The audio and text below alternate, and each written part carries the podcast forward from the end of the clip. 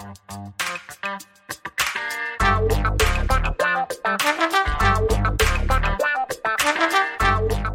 guys, Montel here, and thanks so much for tuning in today to this Let's Be Blunt with Montel. And I'm so excited about having a guest on today because I kind of got an introduction to this guest through another person. And that other person was Dr. Sue Sisley. A few weeks ago, I had the fortune of being able to be invited to be a keynote speaker at a uh, a small event in Honolulu that was sponsored by AMVETS, looking into garnering more support for cannabis and our veterans, especially our veterans who are suffering from PTSD. And I have an opportunity to meet with the local VA uh, head who, you know, was open to us putting together a program where they might be willing to pilot an initiative to take a look at some research being done by really one of the biggest and greatest researchers in the country when it comes to cannabis, and that's Dr. Sue Sisley.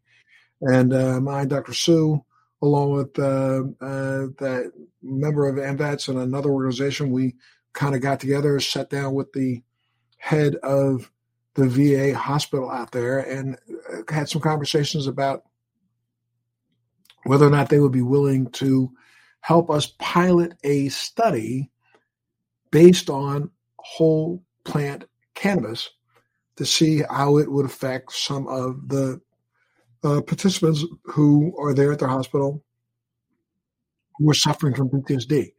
And uh, it was amazing uh, the response and the conversation. And we also, you know, uh, featured a movie talking about PTSD that was well received.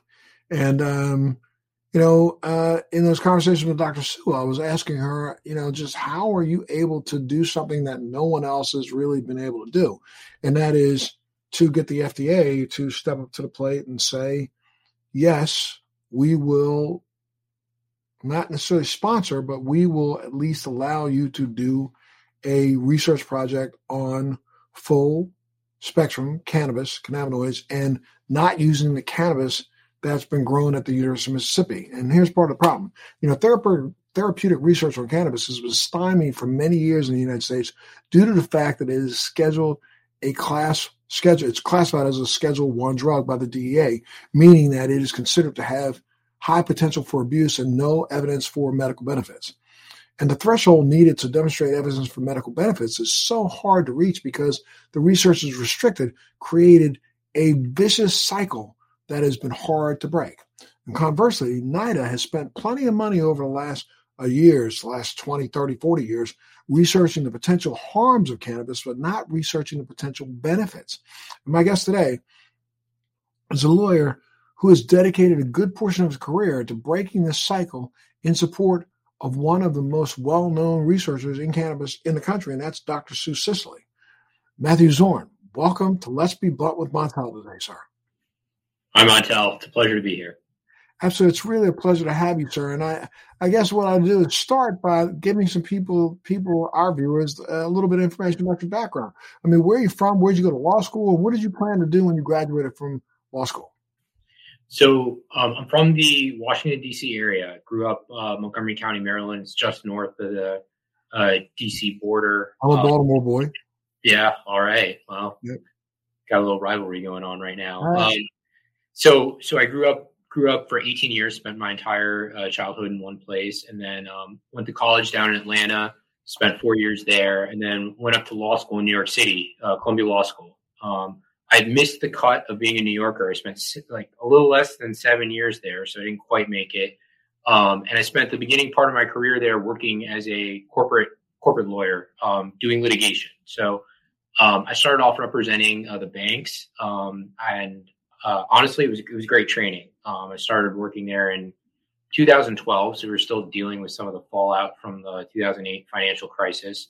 Um, and then I quickly moved over into patent litigation or intellectual property litigation. Um, I, I actually liked it more because it was a little bit more morally neutral. When you're representing the banks and the financial crisis, there was a little bit of like, you know, representing the big corporations against the the little guy, and and you know, in my heart, I've always kind of wanted to represent the little guy, the underdog. Um, it's not not really fun representing the uh, the powerful. It's not it's not really much of a challenge. So then I got into patent litigation, which was a little bit more neutral. It was like corporations pissing on other corporations, and so you know it was at least a level playing field.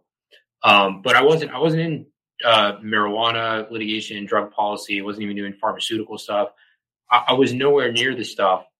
And um, what was kind of relevant to the story of what happened in New York was um, I had a personal experience. Um, uh, the person I was dating at the time um, was diagnosed with cancer and um, had chronic pain and was taking opiates, um, amounts of opiates that would kill just about anyone. Um, bone cancer is extremely painful, and so um, and, and she passed away um, from the cancer. I'm sorry to hear that. Really, really sorry to hear that, my friend. Oh, thank, thanks. So, um, and so I kind of moved. What I did was to move on. I, one of the things I did was I moved to Texas. Um, that's where I am now, um, and worked for a federal judge. I was still doing the patent litigation thing, um, but I, I, bring this all up because um, the way I end up getting into this is through Dr. Sisley, um, and I'm happy happy to go into that and talk talk about that because Sue, Sue, basically is the one who gets me in, and then sure. Let's talk, talk about it. Tell me how how did you meet Dr. Sisley? How did that connection happen, and you know how did it go forward? So Sue's got an amazing story, and you know I'm not not here to tell her story, but it's just kind of incredible the way that she was fighting through bureaucracy. She got fired from her job trying to study just whole plant cannabis um, to treat PTSD or frankly to treat anything and she she's basically caught up in this government bureaucracy. Her application, she had applied to grow her own marijuana. Um, Sue is very much a do-it-yourself type of person, and when she got she, she tried the the cannabis from the University of Mississippi, um, it was garbage. And so she let's just let's just tell a little a little detail on that because the cannabis in University of Mississippi, a lot of people in this country aren't aware of the fact that what is it, close to fifty something years now the University of Mississippi has been growing cannabis for the federal government and dispensing it to started off with 21 patients. Now it's down, I think, three or four that are still survivors. And every single month, the University of Mississippi ships out a canister of cannabis to these people through the mail that comes in a nice little can that allows them to literally take their cannabis anywhere in the United States. Anywhere. They can carry it on an airplane. They can carry it and they have a get out of jail free card that's been there since the beginning of this program. And why? Because a lot of people also don't understand. I want to ask you this question because this is kind of where, you know, the rubber meets the road. We have a product that is considered a Schedule One drug, yet at the same time, the federal government filed for and gave themselves their own patent back in 2002, extolling all the virtues of what they believe cannabis could do, especially CBD, in what is called their abstract. So they pointed themselves. It's almost like, you know, you got one side of the government, there's two brain cells, one's punching the other inside the head because one brain cell is saying that it is an efficacious drug and we want to patent this and gave themselves a patent and they've extended it one time. And yet the other side of the, the same government says, no, no, no, it has no efficacious value whatsoever. So it's really ignorant. So there was a while where, well, there's a moratorium. The only place in the government or in the United States that was authorized to grow and dispense cannabis was the University of Mississippi until about a year ago. And then now, I guess the DEA has been expanding that, but we'll go into that in detail after you continue your story about Dr. Sisley. But I wanted to bring that up right there. Yeah, but I, I don't want to ruin the thread. Um, what, what, you're talking about this, it's you know the single patient IND. The way you could get into that program was effectively these patients had to apply one at a time for like a research protocol. So it was like a, a, this it was like a makeshift research program, and it was started by a guy named Robert Randall. Um, the under the first under the under the first George Bush. Right. Well, actually, the program started even before that, but that's when the yeah. program started to to gel up. Yeah. So I actually got all the documents underlying that program, like all the INDs people had to fill out, and and posted it to my uh, my newsletter. So if anyone wants to go check it out, but I, mm-hmm. I, got all the paperwork on that stuff for, for another and, case. And tell people part of the reason why the program stopped was because they got inundated with so many people and so many requests. And this was back, oh man, I'm trying to think of the year. What year was this? 70? It was like, it was around 91. In fact, 91.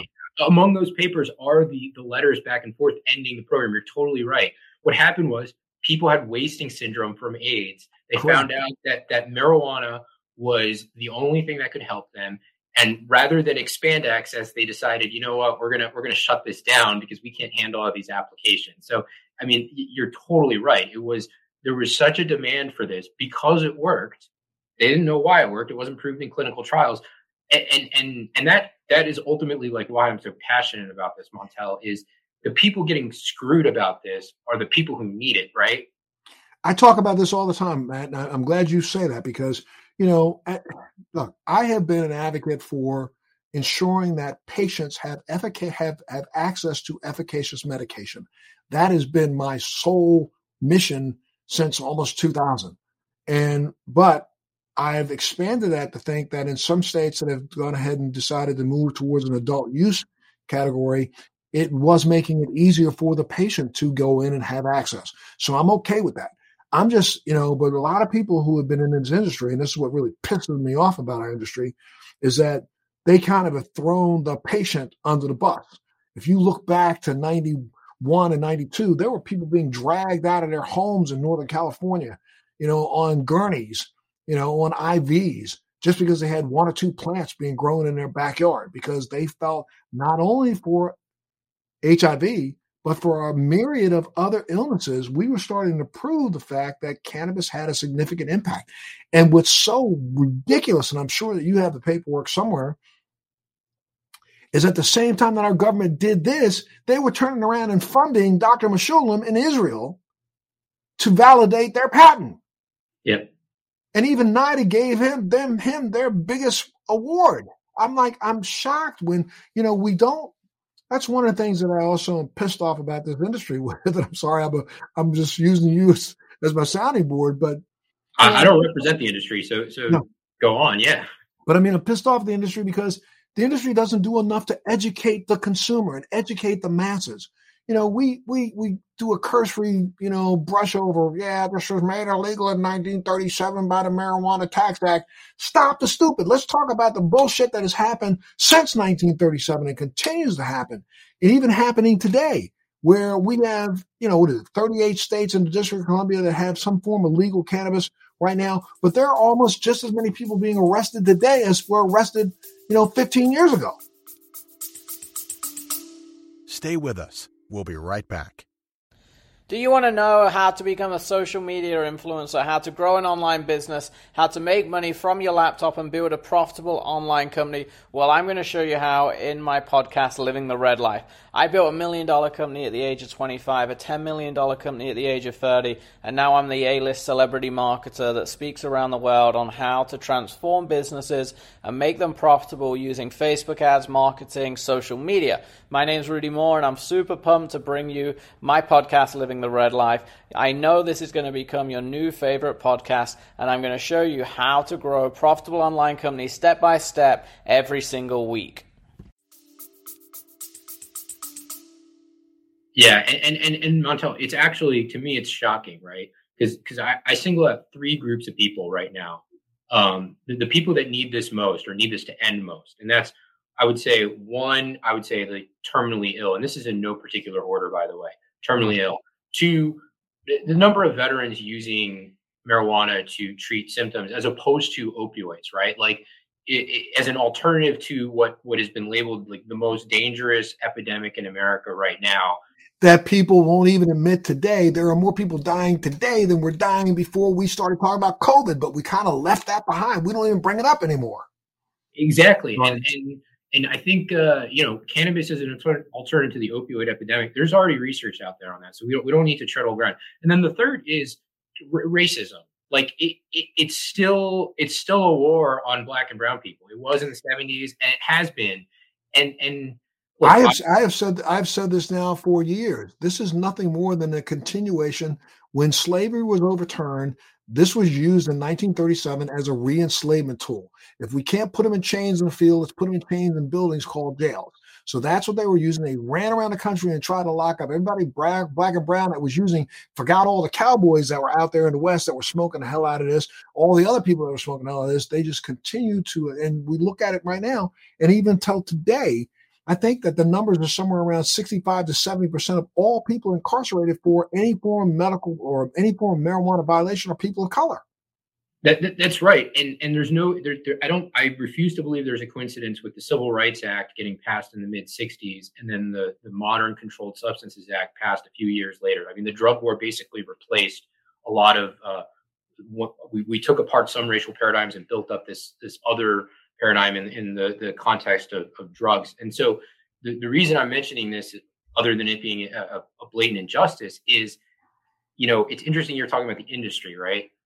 I, I I I long for the day that the industry steps up and does something absolutely tangible to help out any of these groups of people, like dr- drug possession, decriminalizing drug possession. Did you know that's still a federal crime to smoke a joint on your couch? That's a federal crime, right?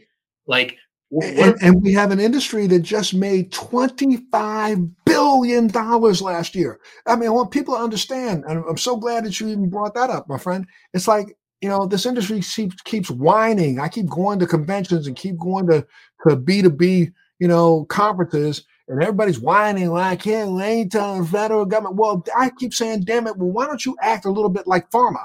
And you know, pharma got this twenty years ago. They decided when they created themselves that everybody has to throw in some money, and we're all going to go down there and grease the the palms of the assholes that are fighting us. Next thing you know, Pharma runs America. That's that's right, and I'm starting to get convinced that, that the industry actually doesn't want things to change. And we can certainly talk about that. But I'll, I'll just loop back to like me, like what we're talking about, right? So I, I see Dr. Sisley and I see someone who is in it for all the right reasons, right? She wants to research, she wants to help the vets out, she wants to prove that this stuff is safe, that this stuff is effective. And, and, and what's important about this story, right, is the, the pretext, I call it the pretext, the excuse for not rescheduling marijuana from a schedule one drug down is that nobody has ever proven it to be safe and effective in an FDA type clinical trial, right? And that's and you'll hear that today. You'll hear that from the president on down. Well, we can't do anything because the science isn't there yet. I mean, I say BS. The science is already there. I don't need a double-blind placebo trial to show me that this stuff works. You know, and I, I I've said I'm like you, my friend. Look, I mean, you know, there are enough you know, it's anecdotal when it's one, two, or three. When it's thousands, that's no longer an anecdote. I don't need to to to to pay someone to fill out papers the way some clown in Washington D.C. wants them filled out to validate the fact that we have now done enough research. There is over 35,000 peer-reviewed published documents have been put out on cannabis in the last 10 years. 3,500 plus last year, and there's going to be probably another 3,500 this year how much more research do you need? That's the most researched drug on the planet. It's more research than aspirin. And majority of people in this country have a bottle of aspirin in their medicine cabinet. And if their kid got a hold of it, they'll be dead on the kitchen floor by the time you got an ambulance to the house if they ate you know, more than 15 of them. So, and when you look at the amount of research done on aspirin, it probably isn't more than about a thousand research papers in the last 30 years. So I, I find this it's just egregiously offensive. But go right ahead. I'm sorry. I got to throw in those little, little tidbits. No, no. I mean, and cannabis, by the way, is probably safer than aspirin. So, um, right. so, so yeah. So, but, but, so, and and and here comes Dr. Sisley, and she's like, I am trying to do everything that the government is asking me to do, right? Despite the fact that whether or not it's reasonable or not that we have to do this, she's like, I'm trying to do it. I'm submitting my application, and it's it's pending at the at the DEA. It's sitting on their desk. And by pending, I mean it hasn't been processed, right? They hadn't even it's sitting in somebody's inbox.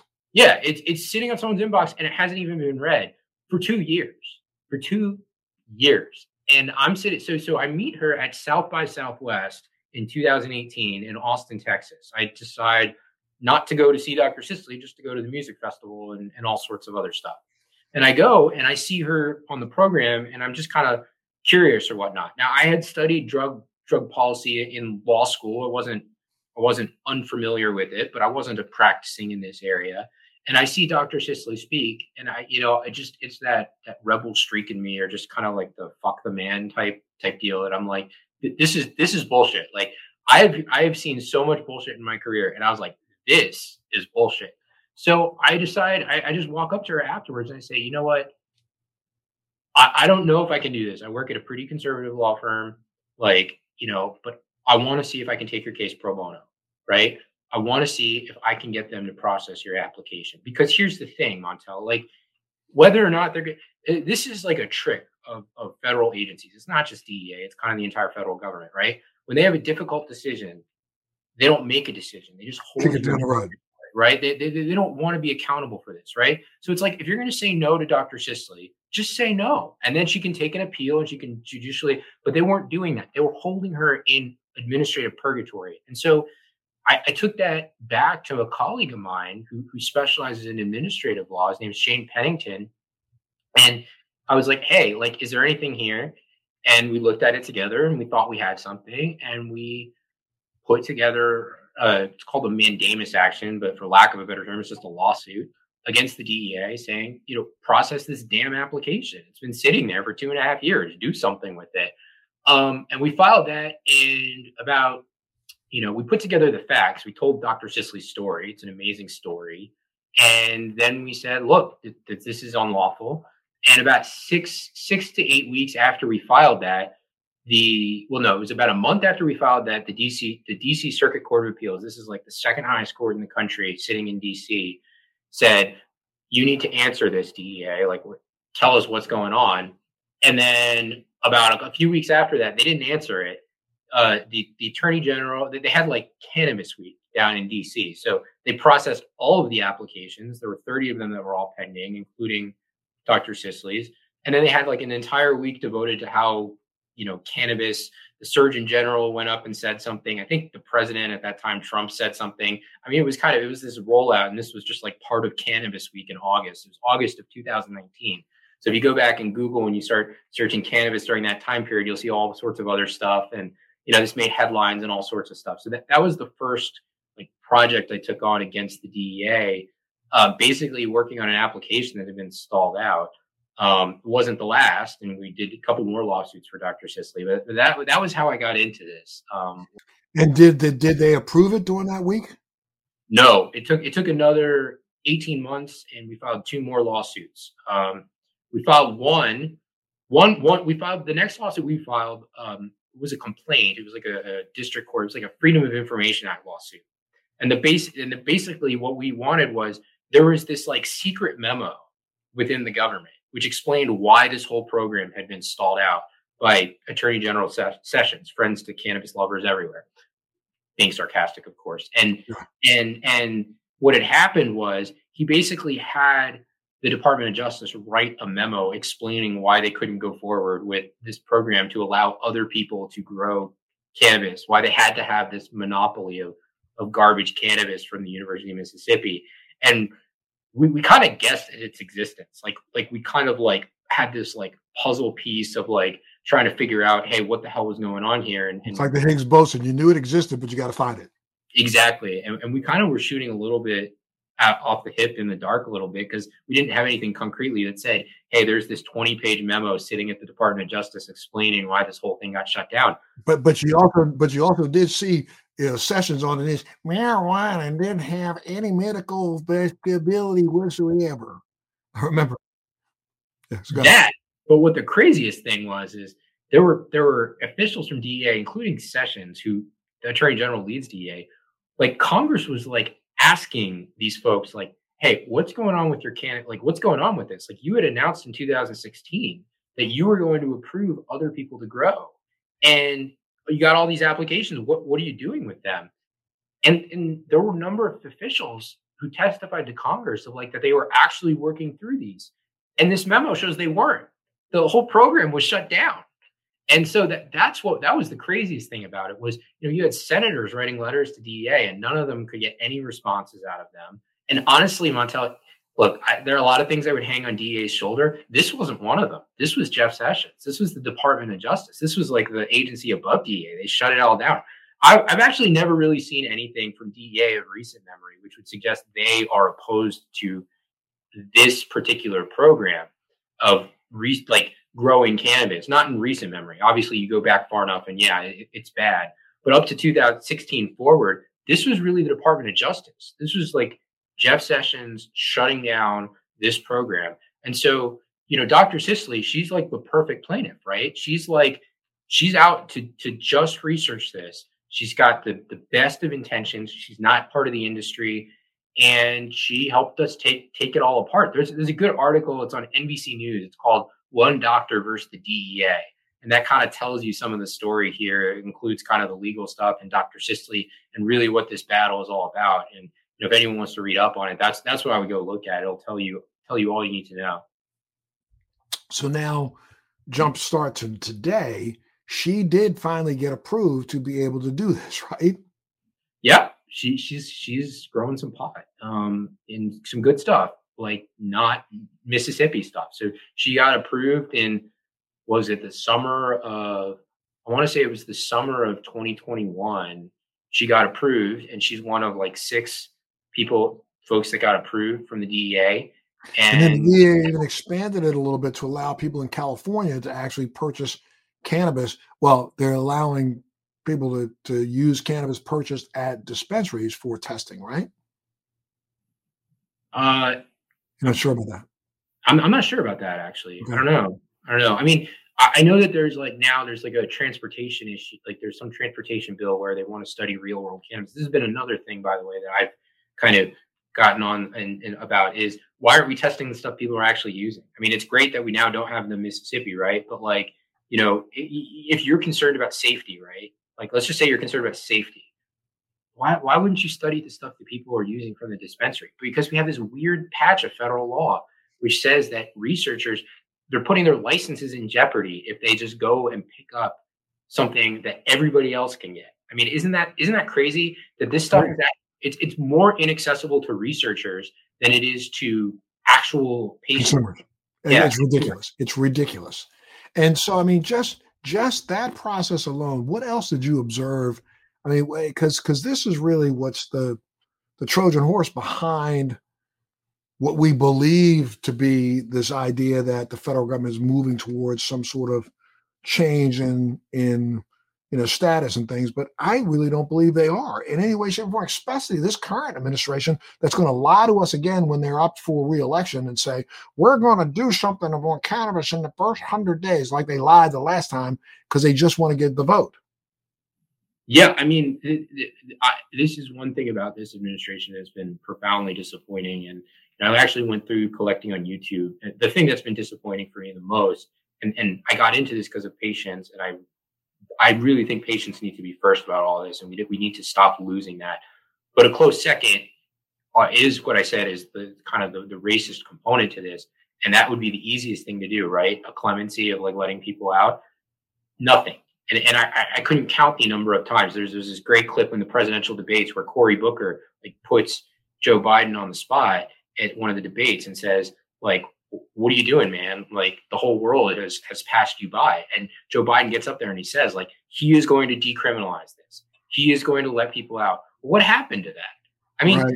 th- this is this is like low hanging fruit, right? We, we don't have to make this prescription medicine to let people out of non-violent offenders uh, out of jail. Like, the, and, and nothing has happened. And don't don't tell me that they can't do it. Don't tell. They have other priorities like COVID and everything. I mean, tell that to the people in jail, right? Like, what? But even even when it comes to COVID, I mean, you know, it's really so ridiculous that there have been. I, I don't. I, I I'm running out of time to read the number of articles out there right now that show clearly that cannabinoids have an impact on the SARS virus ability to, you know, uh, affect the spike protein, which is really gives it the cannabinoids the ability to block the COVID virus from entering your cells. Now, if we did, you know, I don't know what the what the hell they call it, warp speed, whatever it was, Project Warp Speed, and came up with all these bullshit vaccines that have not worked. Because honestly, I got I got double vaccinated, and right about a month and a half later, boom, I get hit with COVID. Really? Okay, now I'm quadruple valid, you know, uh, vaccinated, and I'm, you know, though I'm starting to travel a little bit more now.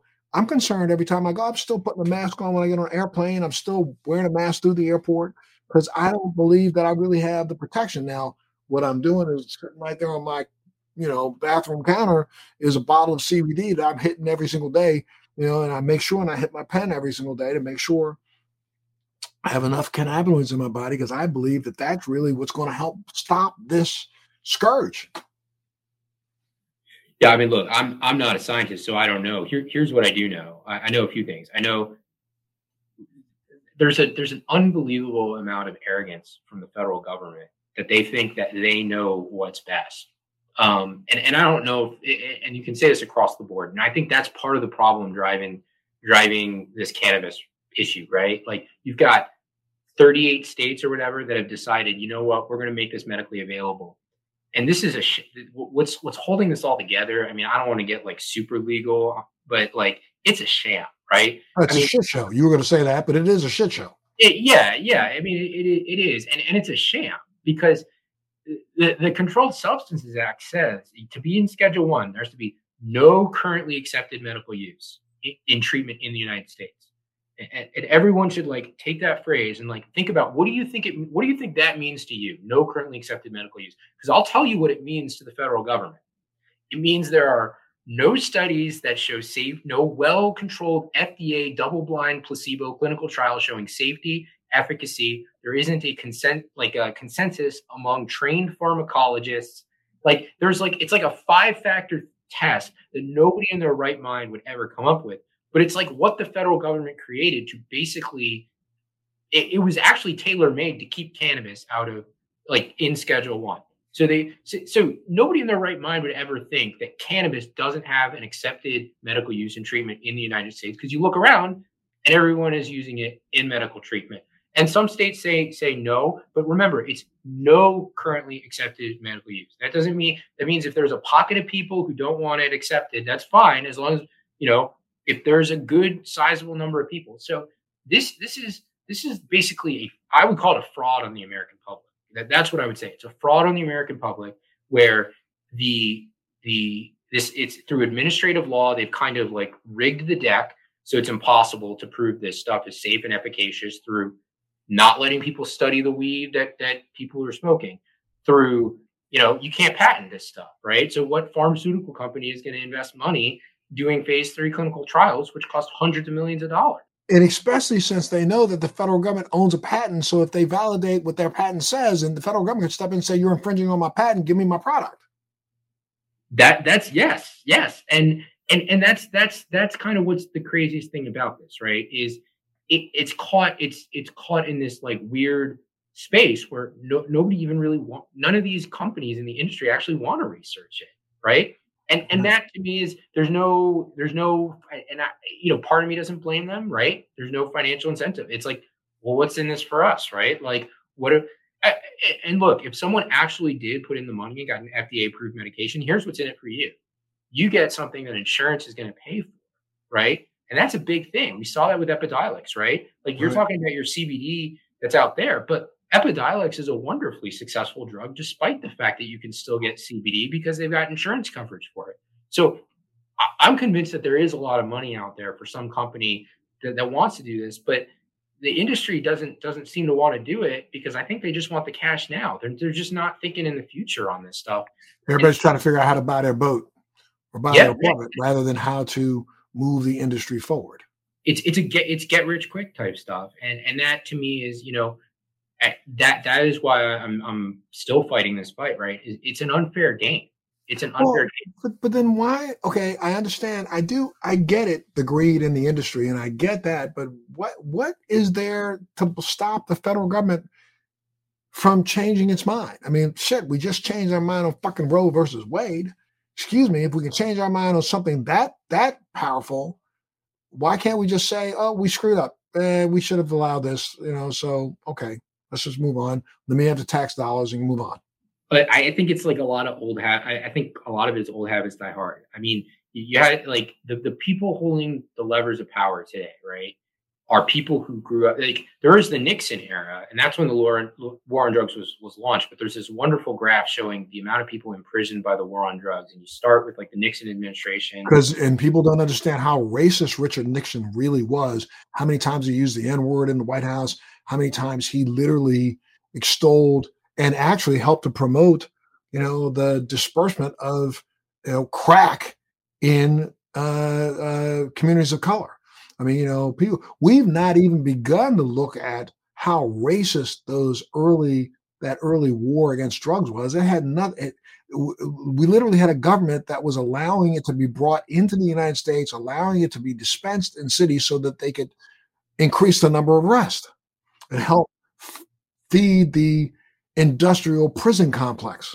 Well, and that's what I was going to get at because as bad as Nixon was and all that, and everything you just said is completely correct. You look at the amount of people in prison, and then all of a sudden, you know, Nancy Reagan and the Reagan administration on the war, the war on drugs just say no. It just spikes, right? It goes up through the roof. So Nixon started the war on drugs, but Reagan escalated. Now think about the people in government today, right? Reagan not only escalated, but Reagan also put Ollie North on you know uh, on the payroll and send his ass down there to trade weapons for drugs and made sure that those drugs got into the black community so that they knew that they would be able to arrest more black and hispanic kids to put them in jail to feed that industrial political uh, uh, prison complex. Sorry go ahead. no no and that, and that, that's all super important right? Because because now think of the people holding all the levers of power today. I mean you can look at the president joe biden. What, when was he a senator? He started he starts right at the beginning of the, the war on drugs. His entire career he is the lead Democrat on the war on drugs forever, basically. I mean, him and uh, Strom Thurmond were like on the, the committee in Congress coming up with legislation to make drug laws tougher, right? So these, so so to answer your question, oh, it's really hard to change people's minds. It's just really when when people have spent their entire life doing one thing one way, it's really tough to suggest to them you could have been wrong about all this stuff. Like your life's work is probably wrong. I mean, can you imagine that if someone came up to you like towards the end of your life saying everything you did is built on like all of these like and it's hard. It's like you're in denial. Like I don't so so it's like I don't think Joe I don't think the president is like a bad person. I just think he has a fundamentally wrong belief about cannabis. And I think it's really hard to shake him. But he's not the only one, right? There, there's an entire complex of people who are invested in a both a financial but also in a personal like ego type of way of like the everything they accomplished. Or not everything but like a lot of the things they accomplished were to were under the notion that marijuana is bad. Or we could talk about you know one of the things I do now is also like psychedelic like there are a lot of people who are convinced they are right on this. I don't know if i'm right or wrong. I, I don't know. Like but i do know that like the science needs to happen. And I know the policy hasn't worked, right? So I, I, am not going to say cannabis can treat everything. It can clearly treat some things. You don't need to come to me and, and say like chemotherapy induced nausea. Like that is beyond dispute. But yeah, you don't, you don't, you don't have to say it. You don't have to say it's a miracle drug and it will hold promise for every illness on the planet. But you do have to recognize what we have now observed beyond anecdote. We know for a fact that it helped with wasting disease. We know for a fact that it helped in some ways when it comes to chemotherapy induced not only brain fog, but also induced nausea. We know for a fact that it helped. Uh, uh, we know now, uh, looking from the published information that's out there, there's data out there right now that came out in February of this year that even proves that cannabinoids have a profound effect on certain types of cancer. Then again, stopping them from being able to replicate. And if in fact we continue to do the research, we're going to find that I think that when it comes to neurological disease, um, we're going to find that it has a really good efficacious effect in actually helping to promote recruitment of new brain cells and those kinds of things. So you're right. We don't have to pick one. We just have to say that we know that it works. Yeah, and and the thing that I'm kind of from a legal perspective, the thing that I'm sort of tangled up with here, both with Dr. Sisley and generally, and kind of the concept that I'm, I'm really struggling with is, you know, we, it, it, it's a fine balance here, right? But like, I don't like the federal government telling me what is science. I just, I, I don't, I don't trust it. I, I can't, you know, the FDA, the Food and Drug Administration, right? And I could go on, like we could spend another hour talking about this, but like it is the most powerful regulatory agency in the world. And it is funded by pharma. 50% of the money it gets is from pharma. That is unbelievable to me. And so part of what we're fighting for, what I was fighting for with Dr. Sisley towards the end was this no currently accepted medical use. It's like, why does the federal government get to get to tell me and the states and my democratically elected representatives at a state level what is an accepted medical use? Like this, this was something that was traditionally done at the state level forever.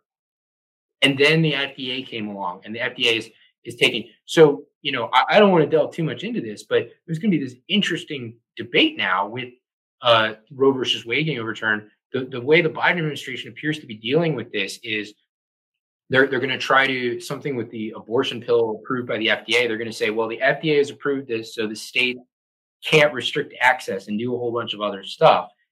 And I, I kind of think of this from like a cannabis standpoint of like, wait, wait, wait. So the government can tell the states that they have to allow something.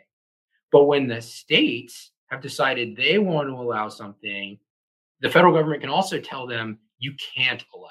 It, it, to me, it's just like it's so. Um, I just I'm really uneasy with. And, and look, I'm a I, I'm actually a vaccine believer, but I was really troubled by the fact that one day you know, one day they would say one thing about COVID, another day they would say another thing, and then they would silence everyone who would say something differently. Like people should be like that's what I'm I'm I'm kind of like, and that's as a lawyer, like I'm kind of bothered when I see top down science, right? The science should be done by people like Dr. Sisley, by other researchers, and kind of what I'm doing now. I'm involved in other DEA proceedings. Is I'm trying to protect the scientists, right? I, I mean, look, I'll get paid by the industry, and I'll, I'll uh, on a like on a couple matters, but but really my interest in this is protecting the scientists who actually want to figure out the answers independent of the federal government. They want to do independent, rigorous science and give us a capital T truth, and that's what the people deserve. Absolutely. So, I mean, I, I, I, this is the million dollar question, but you know, how do we fix this? Yeah, I mean, I think look from a there's a political problem with cannabis, right? It's not urgent for a lot of people. It's not you know, Roe versus Wade gets overturned, and all of a sudden it's the most urgent issue in America. And I'm not going to take a position on that. I think it's it's something a paradigm just got completely flipped and overturned, and you know, we, we should probably deal with that. But why why we need to ask ourselves, we need to figure out a way to make cannabis urgent, or like an urgent matter, like an issue that people vote on the ballot. This is something that I care about because we have an issue that medicinal cannabis, over 90% of adults in America but it is not a voting issue, right? People aren't voting based on it. Like they won't say, I am not going to vote for you because you are not doing enough to help patients, to help vets, to, to end this silly war on on racial, socioeconomic grounds. Like the, the moment people start to make the, their vote count in this department, that's when the politicians are going to do something. When they think that their job is in jeopardy because they're really not doing enough. Um, I, I, can work in the courts all day long, and I could tell you all about that. But let me tell you, federal judges, they're not the they're not getting. They're like I said, these are people that are grew up as part of these paradigms. They're formal federal prosecutors, and so it, it's just kind of difficult to convince the courts to do something. It's going to have to be the people making it urgent for their elected representatives doing the kind of stuff that effective organizations do. Right? I mean, I, I don't want to drone on with my answer here, but like, no. but like, like, and it's kind of it's trite, but but think of like someone like Thurgood Marshall and the NAACP and how how they act. Like the culmination of that is the Civil Rights Act of 1965. But Thurgood Marshall spent almost 30 years getting to that point, right?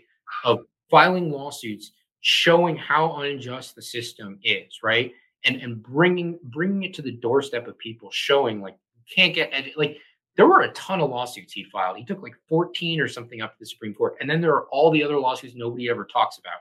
That's what I mean by creating urgency, right? Like we have to like pound the pavement and make this an issue, whether it's in the media, whether it's eh, like like you, like what you're doing here. And, and we have to be focused on the message, right? And I've always thought the message are the scientists, the patients, the the the racist, but the racism and, and st- like honestly, like the rec market, like I support it because it helps, like you said, like it helps people get access to med- if it's helping people get access to medicine or but but the but the at the end of the day, like I, the industry isn't like it's going to be so has to be someone other than the industry. Like, the industry is not doing this. They they they say they care, but look look, actions speak louder than words. What are they actually doing today? Like what kind of money are they putting in to file lawsuits to change this, right? The only lawsuit I've heard about in recent memory was, or re- recent the past few months, is they want to sue to get their their tax benefits back. Think about that. Right. They're not willing to put money out to help because, and, here's why it's in their interest. This is my pitch to them. If, if any of them are listening, right? The way that you win this is you have to take this whole system apart. And you just said, Montel, you said it right before. There's an entire complex and it's built on things like simple possession, real tiny things, but it's a house of cards built on built on these like things that it's the glue that holds all this together. It might not be clear why helping out black and brown people from not getting arrested, why it might not help be clear why that helps your bottom line. But here's how it helps your bottom line. It takes the entire system apart, right? That whole system is dependent on, you know, being able to, you know, you know why it's a, it's unlawful. Like, and, I know this because I've read like the legislate the the law history of how this guy. Do you know why the federal government why it's illegal to smoke a joint on your couch? Because why? because they wanted to have they they were finding it difficult to arrest people higher up on the drug dealing chain. So they needed something to get someone at the very bottom to flip on the person up top. So they created a crime called possession because it was really easy to prove. All you had to do was show, hey, this person's got a drug on them and then they could take that, use that to flip on the person above them. That's actually like this, this is a fact. Like this is written down on paper. Um, that that's like, do you need me to say anything else about this? Like, so so what? So that's that's what I'm saying. Like, we need to get like if you want to file lawsuits, like you like be righteous, like fight for the stuff that is going to actually help people because that same stuff that helps people is hurting this industrial complex on the other side. Like there's a reason they're doing it. It's it's because it's part of the system. So that that's what I would say is, you know, people need to not only tell their representatives, but tell these companies, like, why are you not helping people out? Like, I don't give half a crap that you like, you know, that, that you have like one or two members of your board who are diverse. What are you doing to help the actual people on the ground who are facing this stuff? And if they don't have a convincing a- answer, that should tell you everything and it's starting to tell people everything because I mean, you know, I, I really started my advocacy almost 21 years ago. And you know, I'm looking at we're in the same place we were in 21 years ago still. You know, we got a vice president who made sure that while her tenure as, as attorney general, there were more people incarcerated in her state than before her, and for minor possession violations. And a president who still thinks because of his own family, you know, issues with drugs, that this is some sort of gateway drug, which is is and no one's willing to educate him. And I think that's part of the biggest problem with our industry is that we've done a really piss poor job of education. Oh, hundred percent. And right. And and the the and I know what you were talking about with respect to the, you know, the president and his family. And I would add two things to that, right? Which is being addicted to one class of drugs doesn't like translate to another. Like these are all different, right? Cannabis is not heroin. Like right. cannabis is not opiates. Cannabis is not cocaine. So that's one thing of education, right? We gotta we gotta separate this up. The gateway stuff, I think people don't buy that anymore, but we gotta like Moses. Well, you know, you say they don't buy that, but there are still. I'm swear to you, I had a conversation with somebody, you know, less than four weeks ago that said, "Well, you know, I still think that cannabis is. I think they're just uh, this is all hype, but I think marijuana is really a gateway drug." because people who use marijuana end up using stronger drugs. I said, are, are you fucking crazy?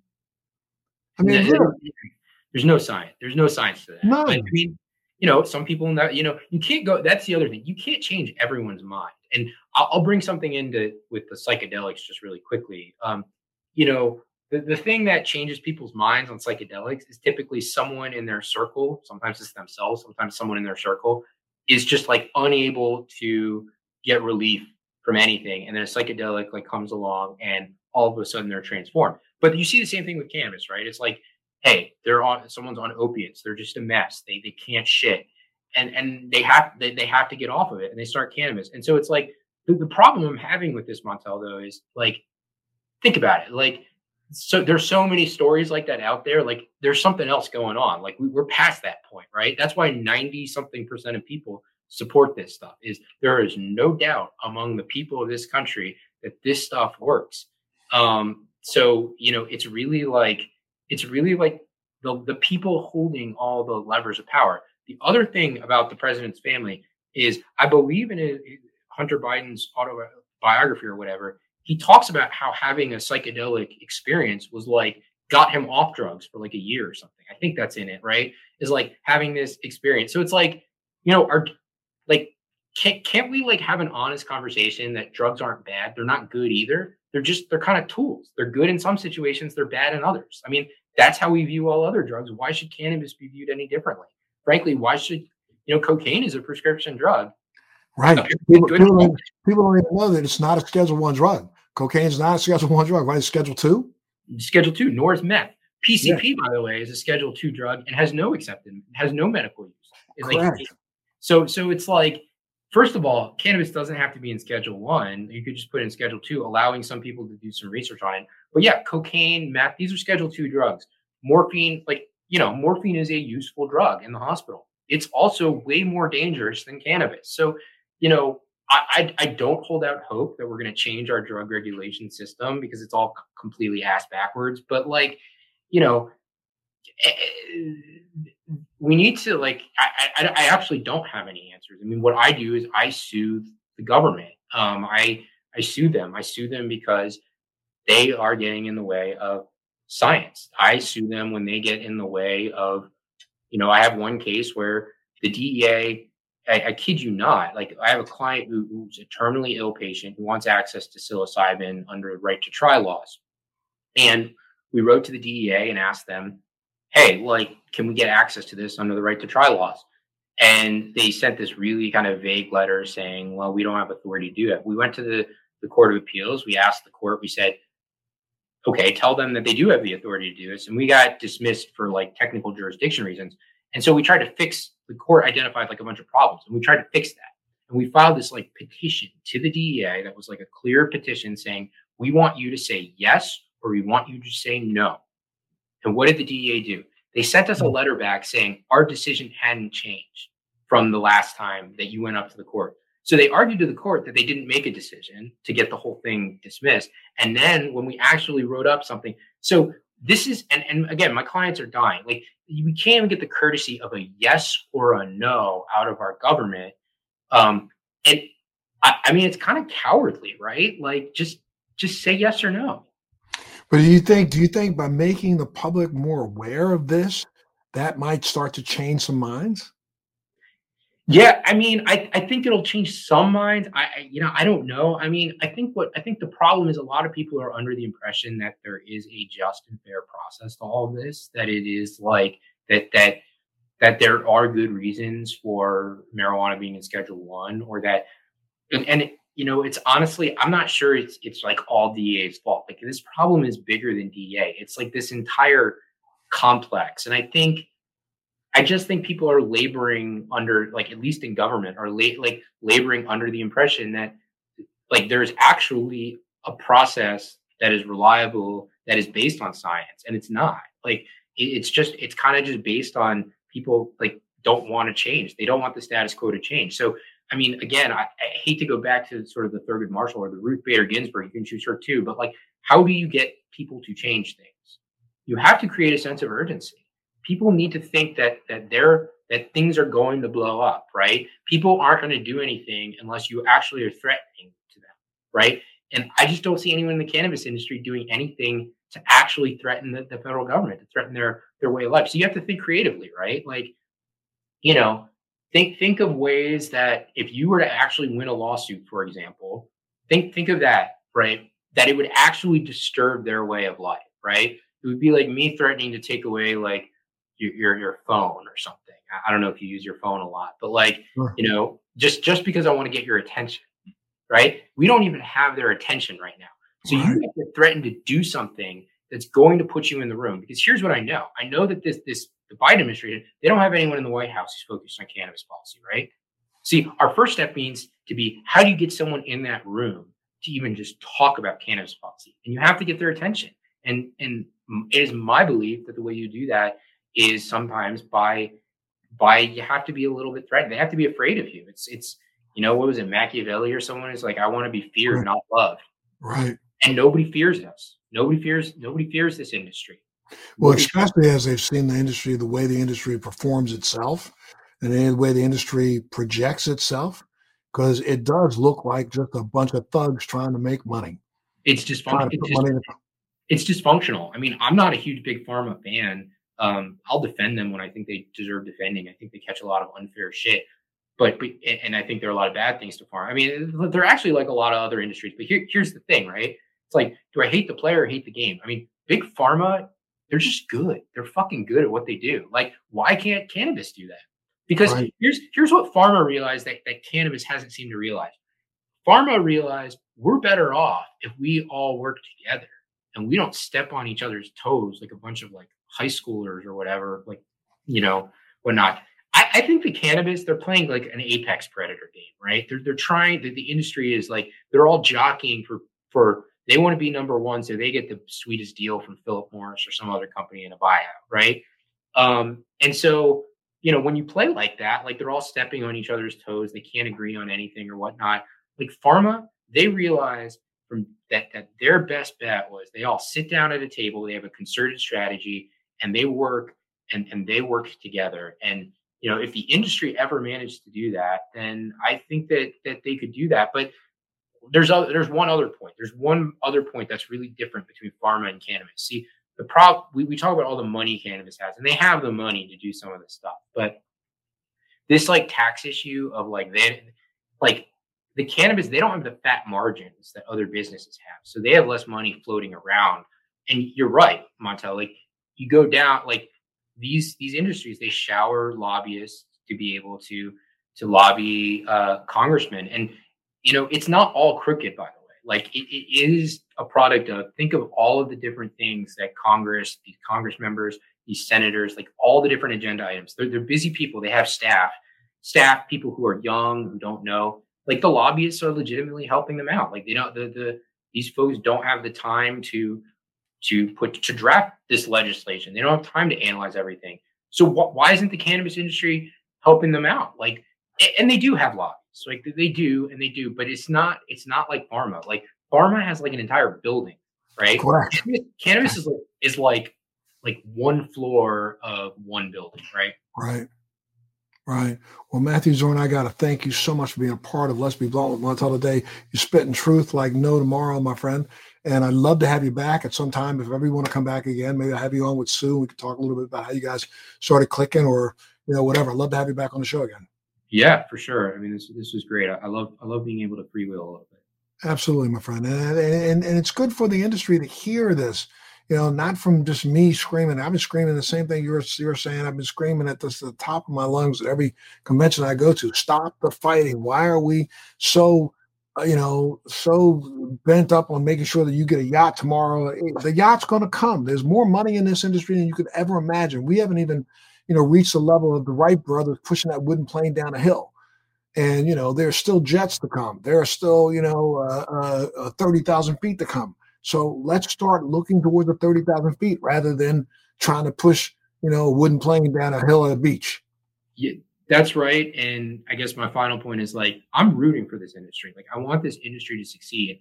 I'm just kind of shouting into a void here where I'm trying to basically say, it happens to be that doing the right thing here might actually make you more money in like the long run. Like going out and doing the right thing, actually supporting scientists, supporting those people, because I think that's more threatening to the system and is going to grab their attention more than squabbling over dollars and cents. Absolutely. You know, I'm working with um, Reggie Noble, Redman, who founded the NCP, the National Cannabis Party. Have you heard anything about that? No, I haven't. I got to get you some information about it because at least you know, Redman has been really out there in the front trying his best. It finally got a federally sanctioned party. It's the NCP, National Cannabis Party, um, that is now trying to form, you know, uh, uh, uh, um, branches in every state across the country. And I think if in fact we can do what we're set about doing, and that is trying to get this industry to come together, I think that might make a little difference. I, I, I really want that to happen. I think everyone benefits the moment we all come together. Absolutely, sir. Well, look, I want to thank you again for being a part of the show. If anybody wanted to get more information, why don't you give out all of your your stats? Where did it go? What, what's your email and all that kind of stuff?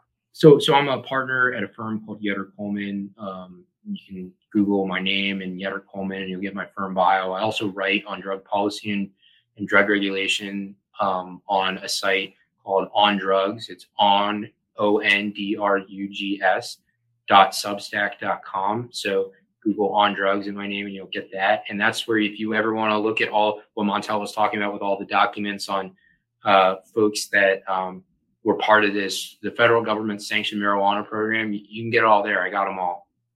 Okay, great, sir. Thank you so much for being a part of the show. And that, maybe that's that's where I'll end though. But I mean, how does the federal government get away with the hypocrisy of coming out of their own mouth?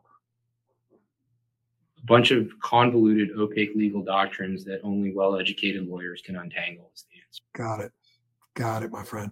Well, thank you so much again for being a part of Let's Be Blunt with Montel and Dan. Thank you for tuning in. Make sure you catch the full one hour with Matthew Zorn.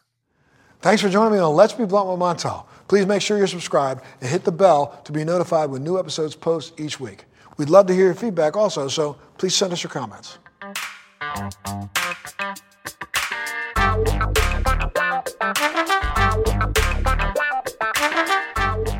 Thanks for listening to today's show. To check out more great cannabis podcasts, go to podconx.com. Here's a preview of one of our other shows. I'm Larry Mishkin, and I'd like to invite you to join Rob Hunt and me on our weekly podcast, The Deadhead Cannabis Show. Each week, we explore the latest cannabis and jam band news and reminisce with other deadheads and jam band lovers about the great musical acts that we've seen and heard. Check out a new episode every Monday. Thank you.